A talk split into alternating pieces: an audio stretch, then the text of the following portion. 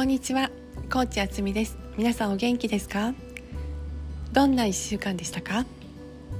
私はこの1週間ちょっと考えさせられる週でした。以前お話ししたと思うんですけど私は犬を飼っていてもう今月16歳になるんですけどまあでも低空飛行ながらも元気だったんですね。でも今週はちょっと違っていて以前なら血液検査をしたらしばらくもう大丈夫って感じだったんですけど今週は夕方の血液検査ですごく褒められたのにもかかわらず翌朝ずっと午前中昏睡状態みたいに眠り続けて何をしても起きないとか反応がないとかまた前日すごい食べたのに翌は翌日は一切食べないとかあとお昼寝から起きた瞬間から目も合わなくなって家中うろうろしてトイレをする場所まで忘れてみたいになったりほんとなんか受け入れがたいことが多くありあり結構なんか落ち込んだり泣いたりもしたんですけどでも当の本人は元気な時は本当に普通でなんかママって感じでいつも通り楽しそうでその時に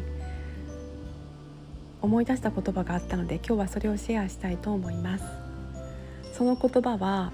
ずっと生きるように生きるっていう言葉なんですけどこれは45年前に私が初めて人間ドックを受けた時にアドラー心理学の岸見さんから聞いた言葉で人生の期限を決めずに今を大切に生きるその積み重ねの意味なんですね。でその人間ドックの時に再検査までの間来年の春まで生きられない来年の春の桜が見れないかもしれない人生で初めて思ったんですね。そう今まではずっと生きると思ってたんですけど初めてあ人生が終わるかもしれないんだってその時思ってちょっと落ち込んでたんですけどでも考えてみたら生き物みんな1時間後もわからないですよね。とっても健康でも急に何か起こるかもしれないしそうだからたとえお医者さんから人生の期限を知らされたとしてもずっと生きるように今大切に生きる。その今を生きるってことはみんな平等じゃないですか。でそうどう思って生きるかっていうことは大事なんだなって本当に思って勇気づけられたことを覚えています。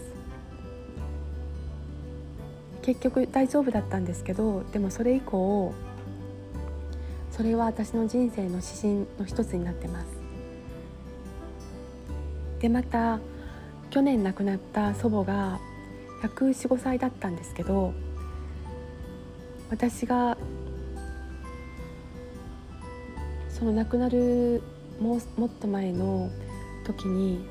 祖母に「今日私のお誕生日なんだ」って言った時に確かその時の当時の祖母の半分以下の年齢だったんですけどそんな時だったらおばあちゃんはまだまだいろんなことができた。だから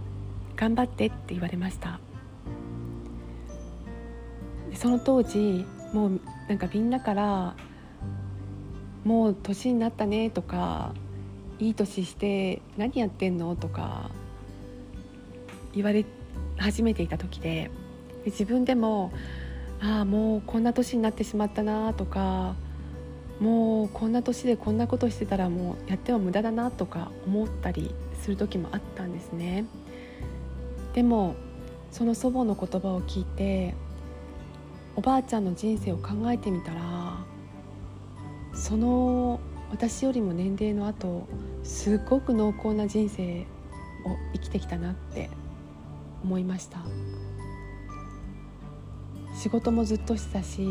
新しいチャレンジもしてたし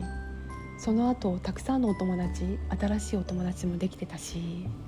旅行も行ってたしそれを考えるとただの年齢ってただの数字だなって本当に思いました。で高齢のそあの両親にもよく言うんですけど例えば習い事をする時で両親が「でもこんなの習ってももう年だし」とか「もうそんなやっても無駄だし」とかよく言うんですけどその時に「ずっと生きるように生きると思ったらどう?」って聞いたらなんか急に楽しそうな感じがあったんですね。だから本当に私たちもいろんなことが人生あると思うんですけど人生の起源なんて本当神のみぞ知るっていうことだしそういうことに脅かされたり自分で制限をかけたりするんじゃなくてワクワクした未来があると思って今日行きませんか？例えばワクワクした未来があると思ったら今日もちょっと今一瞬も変わると思うんです。私はずっとそう思って生きて本当に死ぬ直前もうちょっと思い出し笑いなんかしたりして死んでいけたらなって思ったりしています。なので年齢とか言い訳にせずそして今を楽しみましょう。まあ私も犬のことを考えるとそうは言ってもなって思うんですけどでも今一瞬を大切にたいと思います。皆さんもいろんなことあると思うんですけど本当いろんなことあると思うんですけど今今を選択できるのは自分だしワクワクする未来があると思うのも自分だしそう思って今楽しみましょう。ではまた来週皆さんが私たちが健やかでありますように私たちが愛で包まれますように私たちがあるがままの自分を受け入れられますように。